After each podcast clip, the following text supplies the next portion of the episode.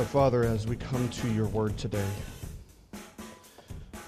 Father, you are the everlasting God whose purposes are fulfilled, whose purposes begin in eternity past and will be fulfilled in eternity future. And Father, it is so difficult for us to sometimes see the forest for the trees. In our own lives, Lord, things can seem so ordinary. And we fail to see in the moment sometimes how your plans and purposes are being fulfilled. And so we pray, Lord, that you would use this time to give us a deeper understanding of you, a deeper understanding of your purposes, a deeper longing for your glory, and to glorify your Son. It's in his name we pray. Amen.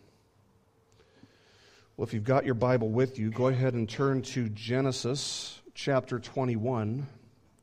We'll be looking at the second half of Genesis chapter 21 today. You know, a lot of people, when they read the Bible, they get the impression that God is a God who is constantly doing what is supernatural and spectacular and miraculous. And in one sense, that's true. In one sense, that's true. I mean, the, the very act of sustaining all of creation is nothing short of spectacular. If you think about how vast the universe is, and the fact that if God were to stop sustaining it for one second, for one nanosecond, everything would fall apart. It's pretty amazing. It's pretty miraculous. It's pretty spectacular that He sustains all of creation. If, if you have a biblical understanding of salvation, you understand that every person who is born again, they're regenerated by the work of God. They go from death to life. And that's a miracle. For somebody who's dead to become alive is a miracle. So, in, in those senses, in, in that sense, God, yes, is doing the spectacular. He is doing the miraculous. But many in our day and age are apparently less than impressed with, with those types of things, and thus they, they seek out and they even fabricate the supernatural, the, the, the, the, miracles, the types of miracles that you might see in Scripture. So I'm talking about things like things appearing out of thin air. I'm, I'm, I'm talking about healings and things that just have no naturalistic or, or logical explanation the movement that I'm speaking about, I'm also warning you about today. It's called the NAR, the New Apostolic Reformation. Some of you have heard of them.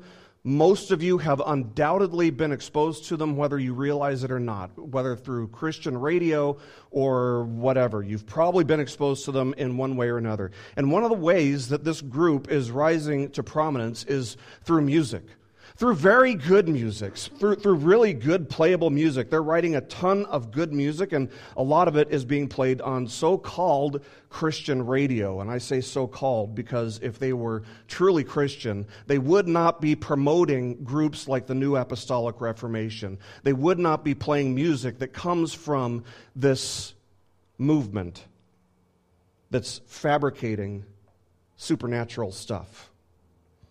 The New Apostolic Reformation is a cult. And one of the leaders of the movement leads a large church in Northern California where they've done things like drop feathers from the ceiling in the middle of a church service and claim that those are angels' feathers. One of the things they've done is they've piped smoke in through the ventilation system and they say, oh, look, it's the glory cloud coming to visit us. It's smoke. They're fabricating miracles. This leader of this church in Northern California claims that Jesus was born as just a man and that he had to have a born again experience just like we do before he became divine. And so ultimately, what he's teaching is that we're the same as Jesus. That is damnable heresy. And he uses that premise to reach the conclusion that you and I are, are capable of performing miracles just like Jesus did. In fact, he even reaches the conclusion that you can do miracles that are greater than Jesus did because you're just like Jesus. He taught God is in charge, but He's not in control. He's left us in control. That's a quote. God is in charge, but He's not in control. He's left us in control. End quote. Nonsense. That is nonsense. The leaders of the New Apostolic Reformation also deny the sufficiency of Scripture. They think it's crazy that there are churches that actually study the Bible. They encourage their followers instead to seek new revelation personally from God for themselves. Again, this group is a cult. Some of the things that they do, some of the things that they teach are downright heresy. You might even say demonic or satanic. And if you haven't heard of this new apostolic reformation group, you, you do need to be aware of them. You need to be warned about them. You need to be cautious about them. They are very, very popular, and their popularity is growing by leaps and bounds. And you might ask, well, why are they growing? Why would a group like this, that is obviously so fake, fabricating miracles, fabricating the supernatural, teaching heresy, why are they even growing? And I think that there's a very simple answer to that. And that is that people can become convinced that when God acts, it's just spectacular. It's like, it's like fireworks and stuff that defies the laws of physics. The problem with that, at least potentially, the problem with that is that we miss the way that God is working through just everyday, normal, ordinary events. Think about your life. Think about how God is working through your life. Usually it's not by you walking, it's creating coffee out of a plain. It's not by you uh, doing supernatural things, creating coffee out of a plain cup of water, you know, things like that. No, you get up, you, you, you wake up, you get out of bed, you drink your coffee, you go to work, you come home, you have dinner, you go to bed, and you repeat the same cycle over and over and over again. And so you might ask, where is God in the midst of all that ordinary stuff? The truth is, it is wicked it is sinful, it is unnecessary to fabricate miracles. The fact is, if you don't see the miraculous, you probably just need to adjust your vision. You need to look more closely. As God's people who are being used for the sake of accomplishing God's eternal and sovereign plans and purposes, the truth is that God is all over the place in the midst of your everyday, ordinary lives in ways that you might not see, in ways that you might not expect. And sometimes, sometimes God will do something miraculous. You might see it. It'll be something that defies the odds or has no rational explanation, naturalistically anyway. But far, far more often, God is involved in just the very ordinary things of life. To put it more plainly, sometimes God's hand is visible when He's doing something crazy miraculous, like turning water into wine, but sometimes his hand is invisible. And so, as we continue in our study of Genesis today, we're going to see examples of both. We're going to see examples of God providing in a miraculous way, and we're going to see Him providing in a very ordinary, everyday type of way. So, our passage today is found in Genesis chapter 21, verses 19 to 34. And the central theme of this passage is that God blesses and provides us with all that we need for the sake of accomplishing his purposes for us. Let me say it again. God blesses and provides us with all that we need for the sake of accomplishing his purposes for us. Now, in the previous passage, a couple weeks ago, you'll remember that, uh, that Isaac was born and that God told Abraham to send Hagar and Ishmael off into the desert wilderness and Hagar reached the end of herself. The water supply that she left Abraham with ran out, and so they are about to die. She and Ishmael are about to die, so she puts Ishmael under a bush and calls out to the Lord for help. And God said to Hagar, back in verses 17 and 18 of chapter 21, He said, What troubles you, Hagar? Fear not, for God has heard the voice of the boy where he is. Up, lift up the boy, and hold him fast with your hand, for I will make him into a great nation. God had made that promise to Abraham, and he, now he's making it to Hagar. God had promised Abraham that he would see to it that Ishmael would be provided for, that he would be taken care of. And he makes the same promise to Hagar. but they're in the middle of the desert wilderness. They are out of water, they are out of hope.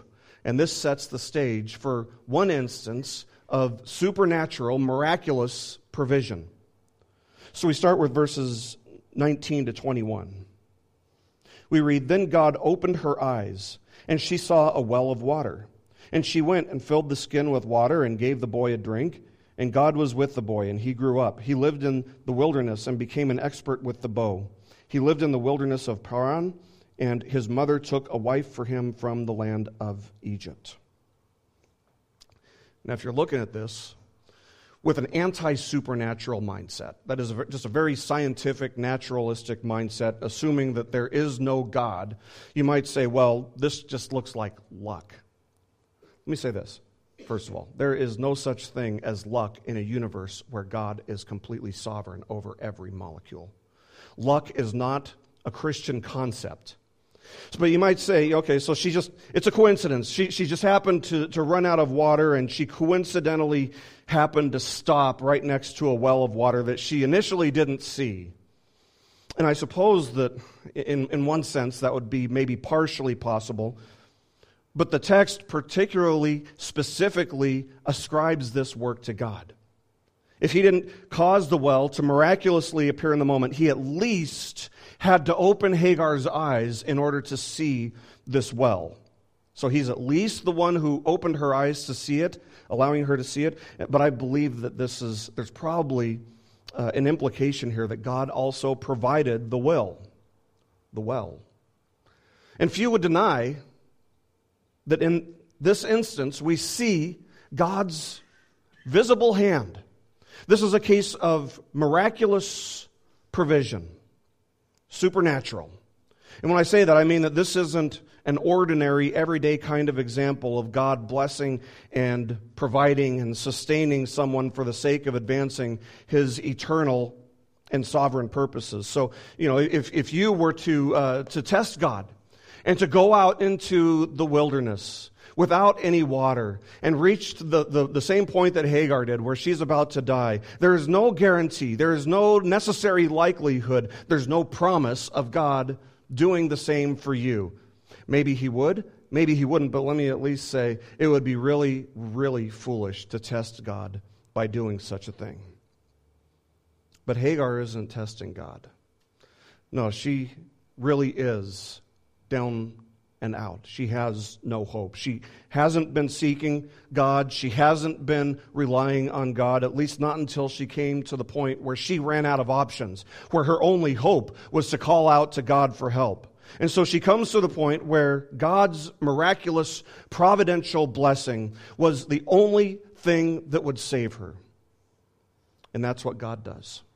He steps in and he provides her with something that only he was capable of supplying in the moment. So it wasn't Hagar's work. It wasn't Ishmael's work. It was God's sovereign blessing and providence. What a great lesson to learn there, right? So here's an example of God providing in a supernatural, spectacular, fireworks type of way. He had no obligation to provide, so why did he? Because he's God because he's God, and God can do whatever God wants to do. But specifically, we know that he had purposes and promises to be fulfilled. He was going to raise up Ishmael into this nation, a nation that exists to this very day, by the way. In case you guys don't know, Ishmael is the father of the modern day Arabs. So, this instance of divine blessing and providence is anything but normal or ordinary. And sometimes God does that. Sometimes God does provide in amazing, supernatural, logic, and science defying ways. And you might get to see that in your life, you might not. I'll say this the best way to see it is to be involved in a local body of, of, of Christians. Because somebody in there, everybody in there is being provided for, and sometimes God's going to provide in miraculous ways for somebody. I think of Christina, I think of, of Craig. You know, we've seen that in the last few years. We've seen God provide when there was no hope. We've seen it happen. So maybe the best way to see it, if you want to see something miraculous, is to be involved and active in a church. But you might see it, you might not. If you're in Christ, you will be provided for. But it might just be in ordinary ways. God is the fount of all blessings. He's the fount of providence for us, and He will never forget that every promise He's made, He will fulfill. And so let us not forget that every single breath is a blessing. It's a providential gift from God, it's unmerited. God will provide, and usually that will be through very ordinary ways, very ordinary means. And if God blessing and providing for you and others in very ordinary means is something that doesn't catch your attention, if, if it's something that you even find boring, I'd say maybe you need a, a better, a stronger theology of providence. God blesses and provides us with all that we need for the sake of accomplishing His purposes for us and in us. And until his purposes are accomplished in us, we are immortal. We're immortal. Think about it. We can't die until God says, okay, this is your time. He, he, he wrote and numbered our days from eternity, according to Psalm chapter 139, verse 16. So, if that's true, if God numbered our days from eternity past, then no thing and nobody can leave this life one second before that or one second after that. And to accomplish his purposes in us, sometimes God might provide in extraordinary, abnormal ways, but more often, God provides in the ordinary. It's no less miraculous, but it might be less obvious. Nevertheless, we should be no less grateful toward God for every single blessing and provision, for every breath, for every day. In the rest of our passage, we're going to see an everyday, very ordinary business transaction take place between Abraham and Abimelech. And keep in mind that whenever you read Scripture, especially when you're reading historical narrative, one of the questions, two of the questions that you should really be asking yourself is number one, where's God in this passage? And number two, why did the author include this? Because it's there to teach us something. So, why did the author include this? Considering the fact that at any given moment there are billions of solitary events going on around the world simultaneously. But the author, ultimately the Holy Spirit, gives us this. So, why?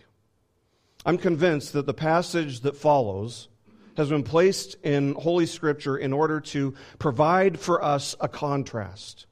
We, just saw God provide a, a well supernaturally, miraculously for Hagar and Ishmael, but now we'll see God provide a well for Abraham in a very non spectacular, very ordinary type of way. So let's look at verses 22 to 34. We read, At that time, Abimelech and Phicol, the commander of his army, said to Abraham, God is with you in all that you do. Now, therefore, swear to me here by God that you will not deal falsely with me, or with my descendants, or with my posterity, but as I have dealt kindly with you, so you will deal with me and with the land where you have sojourned. And Abraham said, I will swear. When Abraham reproved Abimelech about a well of water that Abimelech's servants had seized. Abimelech said, I do not know who has done this thing. You did not tell me, and I have not heard of it until today. So Abraham took sheep and oxen and gave them to Abimelech, and the two men made a covenant. Abraham set seven ewe lambs of the flock apart, and Abimelech said to Abraham, What is the meaning of these seven ewe lambs that you have set apart? He said, These seven ewe lambs will take from my, you will take from my hand, that this may be a witness for me that I dug this well. Therefore, that place was called Beersheba, because there both of them swore an oath. So they made a covenant at Beersheba. Then Abimelech and Phicol, the commander of his army, rose up and returned to the land of the Philistines. Abraham planted a tamarisk tree in Beersheba and called there on the name of the Lord, the everlasting God. And Abraham sojourned many days in the land of the Philistines.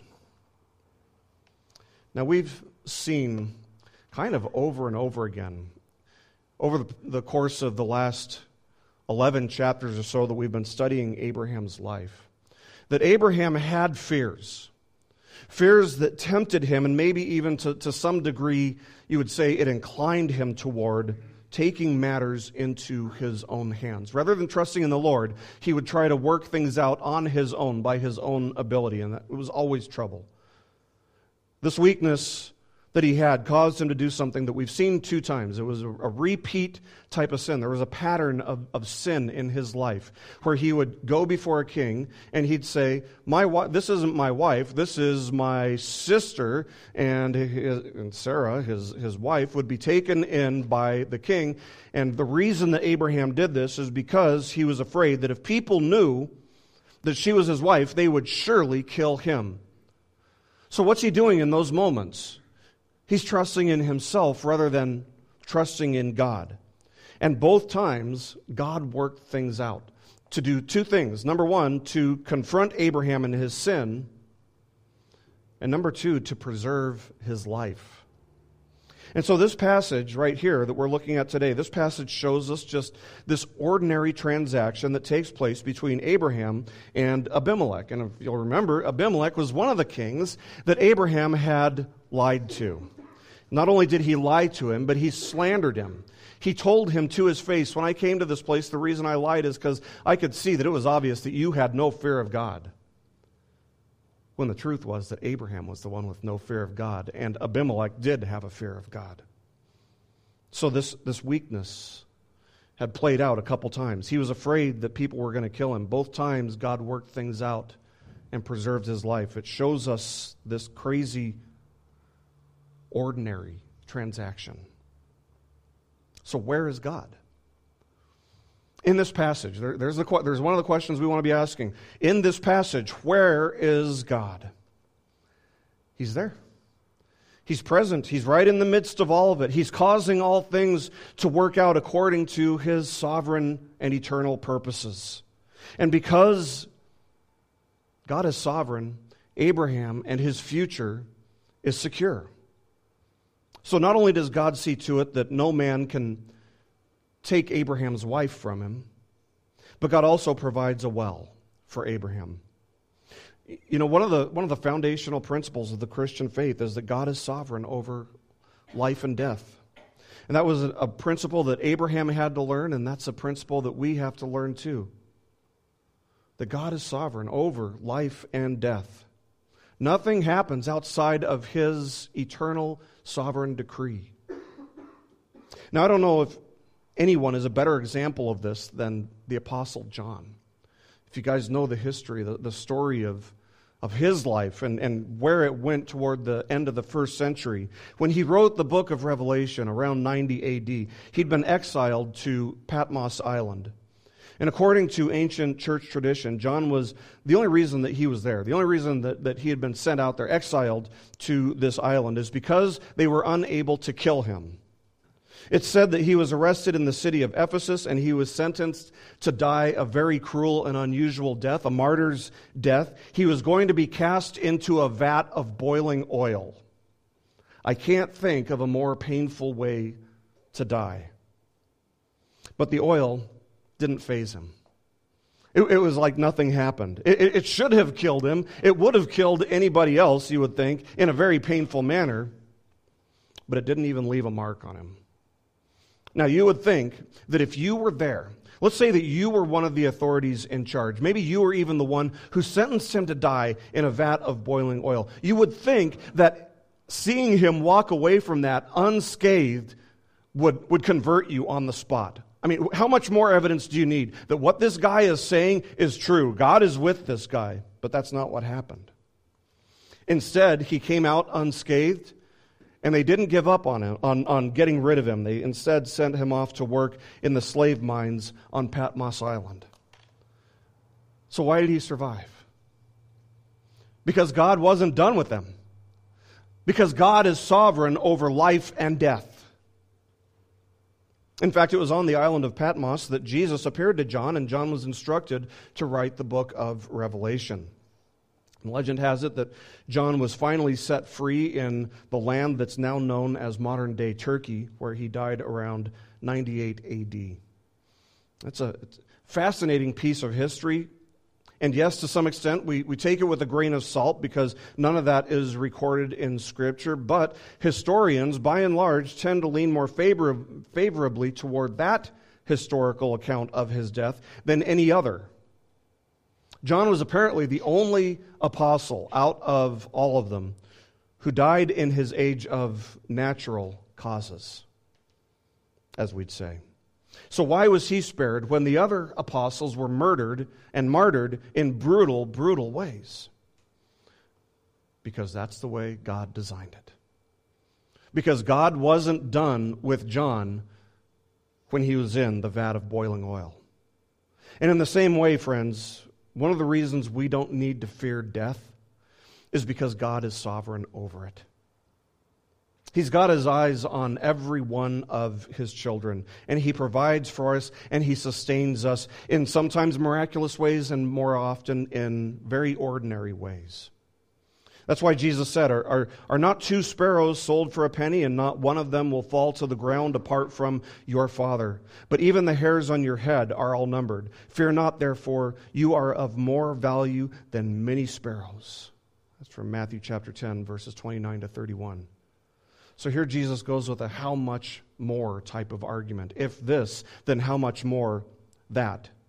Jesus commonly used this when he taught. He's saying if God is aware of and sovereign over the fate of these very common, you know, practically worthless birds like, like sparrows, how much more does he value human beings who, unlike sparrows, are created in his image? And more than that, how much more does he care for his own children, whom he sent his own son to ransom and redeem? And so Jesus encourages us not to fear because we should know, we can know that God is sovereign over life and death. And Abraham had to learn that principle over and over and over again. He's still kind of learning that principle. And it's a principle that we need to learn as well.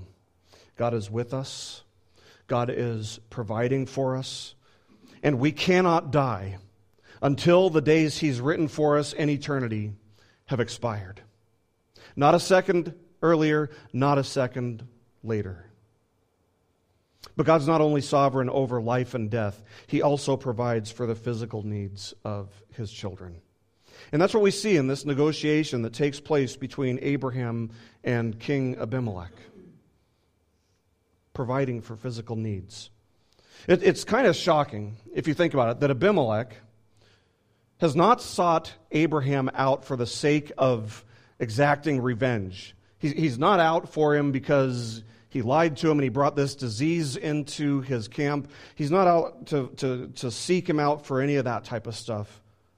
That's, that's probably what we might expect, but that's not what Abimelech is there to do. We, we couldn't blame him if he, if he hated Abraham's guts or if he criticized Abraham for being just another religious you know, hypocrite who, who talks the talk but doesn't walk the walk. But instead, it appears that Abimelech shows up simply for the sake of becoming friends with Abraham, simply for the sake of becoming more acquainted with Abraham. And so he starts out by just making an observation about what he sees in Abraham's life. He says, God is with you in all that you do. Let me ask you this. When the world looks at your life, could they say the same thing? Would they, able, would they be able to make a similar observation of your life? I know that it is far easier to just blend in with the culture, to be, to be what I would call a Christian chameleon, so to speak in the sense that you, you look just like the culture, you act just like the culture, you think just like the culture. And so ultimately, you're no different than the culture. That's easier. But, friends, if you are in Christ, you are not called to blend in with the culture. You're not called to love and value and cherish and aspire to the things that the culture does. You're not called to love what the culture loves. You're not called to affirm what the culture affirms. You're not called to value what the culture values. You're not called to think like the culture thinks or act like the culture acts. No, all these things would be contrary to what God has for you, but they would be perfectly in line with what Satan would have for you. Abimelech sees that Abraham is very different. Even though Abraham lied to him, he sees that God is with Abraham in all that he does. He's seen God's discipline in Abraham's life. He's even seen God reprove Abraham. In fact, God used Abimelech for that very purpose in Abraham's life. But Abimelech has apparently also seen Abraham prosper, but without being a swindler, without being a swindling businessman like everyone else around him. And so Abimelech shows up just to kind of clear the air with Abraham, so to speak. And all he asks of Abraham is that Abraham, and we can't blame him for asking this, he just asks that Abraham deal honestly with him, unlike he had before. And Abraham vows, he, he, he swears to be honest. And this is where it starts to get interesting. Because Abimelech and Abraham are now at peace with one another. Almost.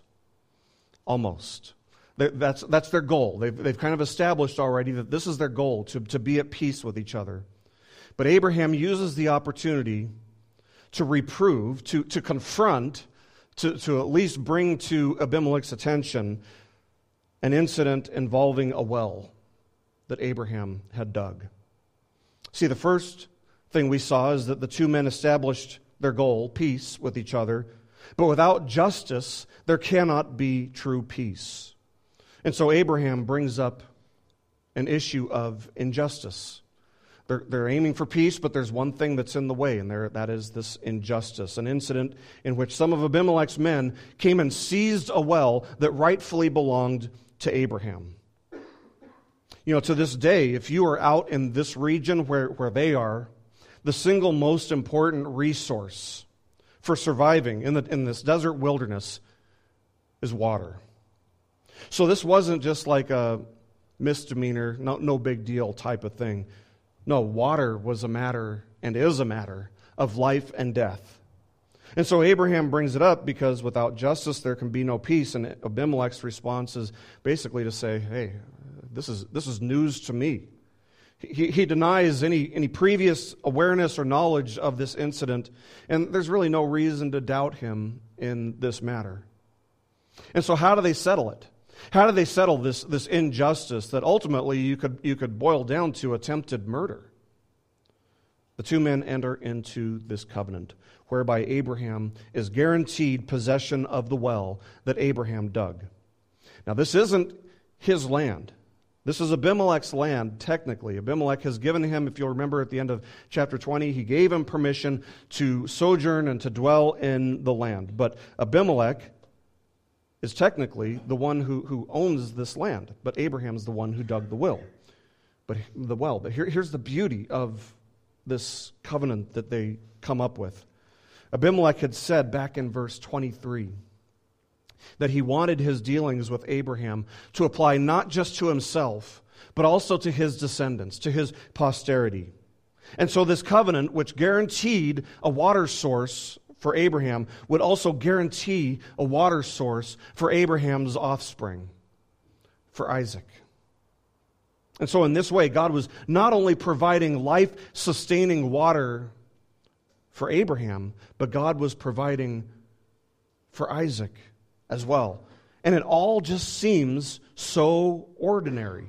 It just seems like a regular business transaction, a regular business agreement that these two guys come to on their own. You know, most of us probably don't really know what it means to truly want or need. We have a land, we have a country where we have an abundance of stuff. So much stuff. Jesus taught us to pray for our daily bread, but what I fear is that we would think that we don't need to pray for our daily bread because we already know where it's coming from. We already know where our next meal is coming from. In fact, we have all of our meals for the week planned out and stocked up, supplied. But what, I, what I want to encourage you to do today is to see that what you have is what God has given you. And it might just look ordinary and mundane. You might say, Well, I, I worked hard, I earned a paycheck, and I used the money that I earned to buy food for and, and, and uh, you know the resources that I need to survive. I bought all this stuff for myself. But the truth is, no, this is what God has given you. He's the one that kept you breathing to work. He's the one that provided the food. He's the one that has provided you with everything that you have, even when it looks ordinary and mundane. But you got to understand that what God has given you, He's given you for the sake of not only sustaining you, not only providing for you, but He's also given you what He's given you for the sake of accomplishing His purposes in your life. God is there in the ordinary. Sometimes He provides for His people in the spectacular. But more frequently, far more often, God is providing in the ordinary, everyday things that we do. And I know that it might not seem like it, but Abraham lived really a pretty boring life. If you think about it, Moses, who, who wrote Genesis, Moses is just giving us the high points of his life, all, all the, the, the really exciting stuff. We're, we're seeing the, the top level, the, the tip of the iceberg, but we're not seeing everything else that goes on in, in his life. No, most days, Abraham would get up and he'd go about his daily business. He'd have breakfast, he'd go tend some sheep, and, you know, do, do what he does every day. And it was just very, very ordinary on most days. He lived a very simple, ordinary life. Every now and then, something exciting or miraculous would happen. But I mean, if you think about it, we've covered 30 years roughly of Abraham's life, and we've only seen a small handful of truly miraculous things. So, do you see God's hand at work in the ordinary things of your life. Sometimes his hand is visible and it's plain as day that this is God. And sometimes it's invisible. Sometimes it's just ordinary and mundane. And that might be something that you need to spend more time thinking about, more time meditating on. But God is behind so many things that just seem so ordinary to us. Every breath is a gift from God. Every day is a reminder that God is not done with you. Every time someone turns from their sin, it's a miracle. If we were left to our own devices and our own ways, nobody would turn from their sin. Nobody would seek God. Every time somebody repents and believes in Christ, it is the work of God's own hand. It is anything but ordinary. Every time you read the Bible, and you're able to correctly understand it and apply it to your life so that you're growing in the likeness of Christ, growing in godly, holy virtue. That is an act of God. Because without the presence of the Holy Spirit, you might be able to know what the Bible says, but you would think that it's all foolishness. So if you want to see something extraordinary, if you want to see something miraculous, read the Bible evangelize, confess, and repent of your sin. These things are all miraculous. These things are all completely supernatural, and they wouldn't happen if it were just left up to us. I know that if I want to see something supernatural, I don't need to put feathers up in the ceiling and release them during the service and fabricate some kind of, of miracle or, you know, do that kind of silly stuff. If I want to see something miraculous, all I need to do is preach the gospel and watch God use it to change the lives of people, including myself. And I have. I have. I've, I've had a front row to see some, some very amazing things. Abraham, for the most part, like all of us, lived a very plain, very ordinary life. He wasn't using his coat like a laser sword, pretending like he was using the Holy Spirit to slay people in the Spirit.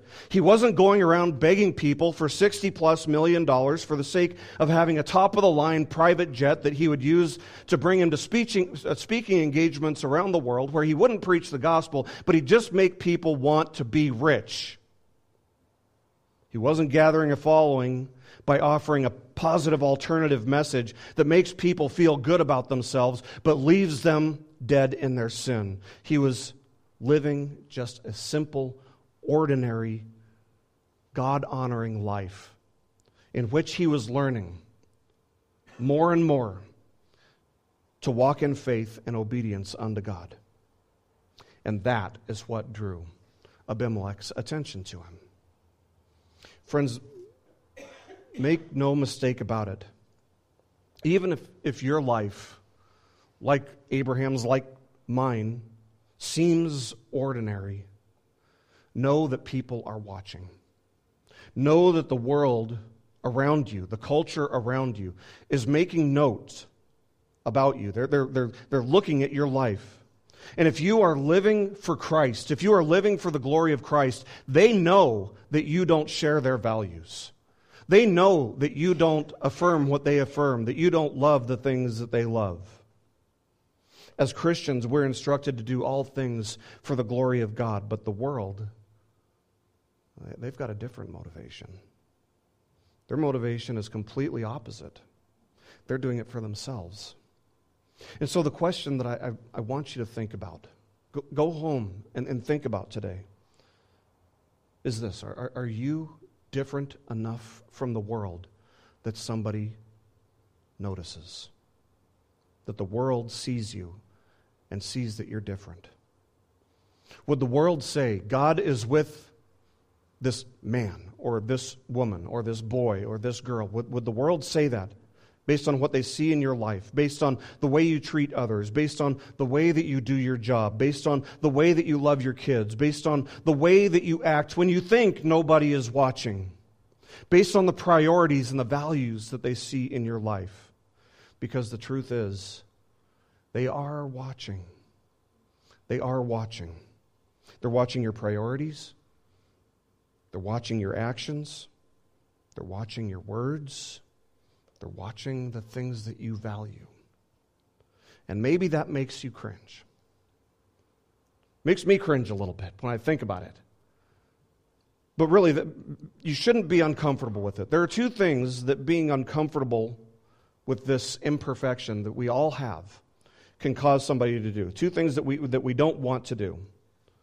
Two wrong ways to deal with, with your imperfections. First, some people will try to, to polish up their lives before people. You know, kind of like a car dealership.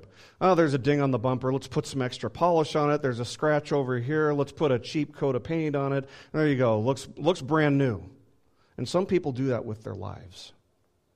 You know, they'll put on an act when they're in front of others. So they, they, they come to, to church and they'll speak Christianese when the reality is, yeah, that the, the faith isn't a reality to them. Don't do that. Don't do that. Listen, you, you know as well as I do that the truth is people can see right through that. Parents, we know that our kids can see right through every facade. And the world's no different. If we're putting on an act, somewhere along the line, they will see there's an inconsistency here. They'll make note of that. And when they do, they'll just use your life to support their preconceived notion that Christians, man, they're just a bunch of lying hypocrites. And we don't want that. So that's, that's not a way to, to respond to the discomfort that you feel at being imperfect. The other wrong way to deal with it is to conclude that because you're so imperfect, you, you better not let anybody know that you're a Christian. Because you don't want people to be aware of the fact that Christians struggle with sin too. Now, struggle is the key word there. I would say that if, if there's not a struggle going on in you, you might want to be careful about the way that you express your faith if you're not even struggling with sin. at least until your mind changes. But this is no good either, is it? To be quiet until you get your sin under control. Because the truth is, you're going to be a sinner until the day you stand before Christ and you become like Him because of His work, because of His doing. Because Jesus did say in Luke 11:33, he said, "No one, after lighting a lamp, puts it in a cellar or under a basket, but on a stand, so that those who enter may see the light." This is what he's saying not to do. He's saying, "Don't be quiet." Yes, we all have imperfections, but that's not a justification for being silent about your faith. No, if you're hiding your faith, you are resisting God's work in your life and you're finding a way to avoid bearing witness for Christ. And that's no good either. So, polishing up and prettying up your life isn't an option. Being silent isn't an option. So, what is an imperfect person supposed to do? To some extent, you've got to be transparent with the world. You've got to be, you've got to be honest with the world. Don't, don't pretend to be perfect. That's just moralism. Uh, that's, that's not legitimate. No, you've got to be willing to let people see your imperfections, to an extent at least. You've got to let them see your imperfections, but they also must see you dealing with your imperfections. Abimelech saw that Abraham was a very flawed man. But when Abraham was called out on his imperfections, back in chapter 20, he confessed that he and Sarah had been pulling off the same old lies since they first started walking with God, when God first called them out of Ur of the Chaldeans. On top of that, you might remember that at the end of chapter 20, Abraham also prayed for Abimelech. After they had their, their confrontation where Abraham was called out for his sin, Abraham prayed for Abimelech, and Abimelech and his people were healed of a disease. So, this chapter, this passage ends with God going by a new name, a name that we haven't seen yet in all of Scripture Everlasting God. This is the first time it appears. That's the first time God is referred to by that name. And it reflects the fact that even at over a hundred years of age, Abraham was continuing to grow in his understanding of God, in his walk with God. And that, if nothing else, is a testimony to the world around him. So, why does Abraham plant this tree? It's because he recognized that this very ordinary, very mundane agreement that he had come to with Abimelech was actually a gift from God. It looked so ordinary. It didn't look spectacular or miraculous, but actually it was God's providence unto him and his posterity and his, his descendants. And so he realized something very important, and that is that with God, even the ordinary is miraculous. Even the ordinary is supernatural. So, do you see God's providence in the ordinary aspects of your life? Let me ask you this Do you believe that God sent his only Son to live a perfect, sinless life and to take our sin upon himself in his death, removing it from us, imputing it to Christ, and replacing it with his own perfect righteousness? Do you believe that our unrighteousness was imputed to Christ and his righteousness was imputed to us? If your answer is no, I would say you need to understand what your greatest need is. Your greatest need is for somebody to reconcile you with God. And God provided that in a miraculous, spectacular way by sending his own Son into the world and to take the sins of unrighteous sinners upon himself and to replace that with robes of righteousness. Your greatest need is to be reconciled to God. But if your answer is yes, then know this three things. And we'll end with this. Three things. First of all, know that your faith in and of itself is a miracle. The fact that you believe is supernatural. You would not believe any of these things if God did not impart the gift of faith to you. Secondly, see that the faithful provision of God in providing the spotless Lamb, the perfect Savior, the perfect substitute in your place, meets your greatest need. And last but not least, know that as you grow in faith, as you grow in obedience unto God, He is providing for you. He is using you, flaws and all, in ordinary ways, in everyday things of life, all for the sake of accomplishing His purposes in you and through you. Let's pray.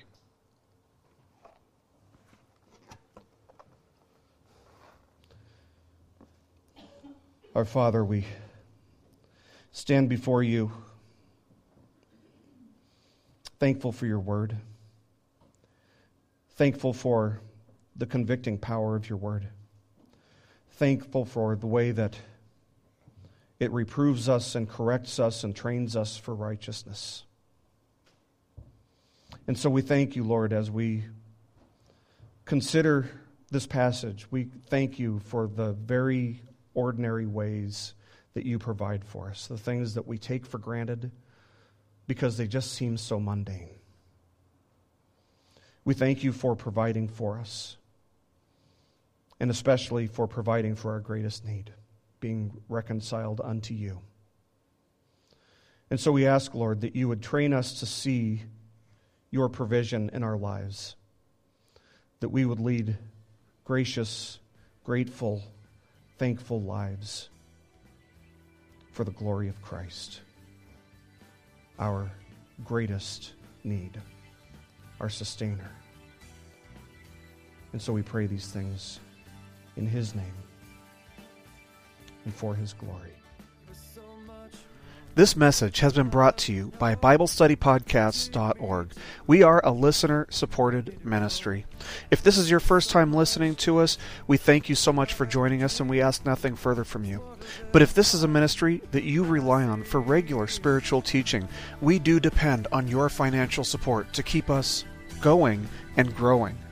If you'd like to make a donation to BibleStudyPodcasts.org to keep us going and reaching thousands of people around the world, you can go to our website, BibleStudyPodcasts.org, and you can make a donation on the right hand side by clicking on the support box. Again, we do rely on your support, and we thank you so much for your financial participation in this ministry, which enables us to continue in our mission of teaching timeless truths in these truthless times. God bless you. Thank you so much for listening today, and keep growing closer to Jesus. Take me deep.